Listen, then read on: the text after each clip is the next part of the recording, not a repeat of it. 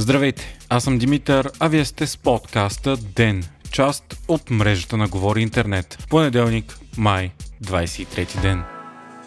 Премьерът Кирил Петков бе на посещение при папа Франциск. Петков заяви след аудиенцията, че е запознал подробно папата с политическата обстановка в България, а Франциск е заявил, че корупцията е болест и че подкрепя борбата с нея. Папата е казал, че е много важно нашето правителство да продължи да се бори с корупцията.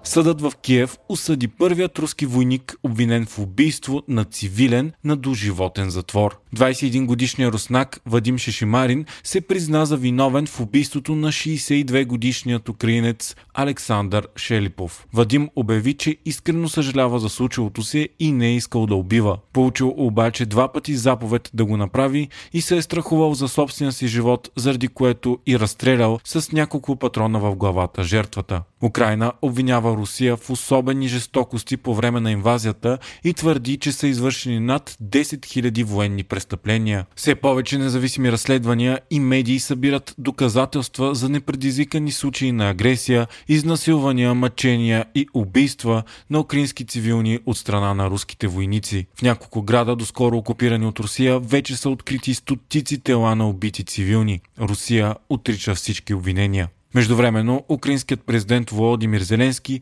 обяви, че между 50 и 100 украински войници загиват на ден по време на битките в източната част на страната. Президентът каза и че не е възможно да има мирно споразумение с Русия с териториални отстъпки. Според британското разузнаване пък, руските жертви във войната в Украина за 3 месеца вече са по-големи, отколкото съветските за 9 години в Афганистан. По време на конфликта от 79 до 89 в Афганистан, Съветския съюз губи близо 15 000 военни, а фиаското във войната се смята за един от основните фактори за разпадането на Съветския съюз.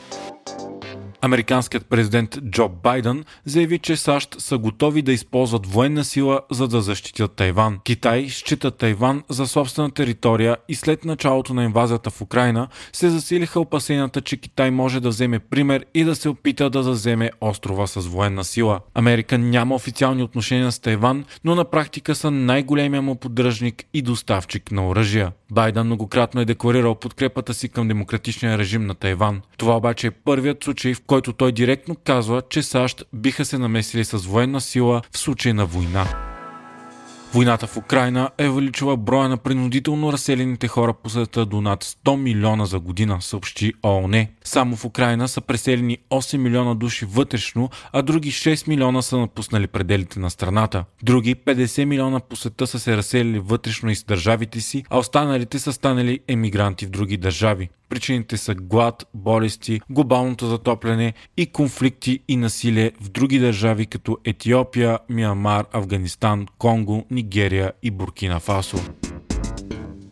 Новата тревожна болест, маймунска шарка, идваща от Африка, вече е регистрирана в 9 страни в Европа, а още няколко, включително съседна Гърция, очакват потвърждения за съмнителни проби. Европейския съюз вече започна обсъждане за навременни действия против разпространението на болестта, включително забрани за пътувания и нова вакцинационна програма. Въпреки това, повечето експерти са на мнение, че болестта не представлява опасност от пандемия или ограничения по подобие на COVID-19. Не съществува и вакцина против маймунската шарка, но вакцината против дребна шарка, която е била прилагана до изкореняване на болестта преди 4 десетилетия, е 85% ефективна за спирането на новата инфекция. Общо случаите към момента в Европа са 92, но истинският им брой най-вероятно е в пъти по-голям. Смята се, че основният начин за предаване на болестта е директен контакт с телесни течности, като основният вариант това да се случи е сексуален контакт, но също и чрез бельо, кърпи и чершафи и пръски от кихане и кашляне на много близко разстояние. Маймунската шарка протича с температура,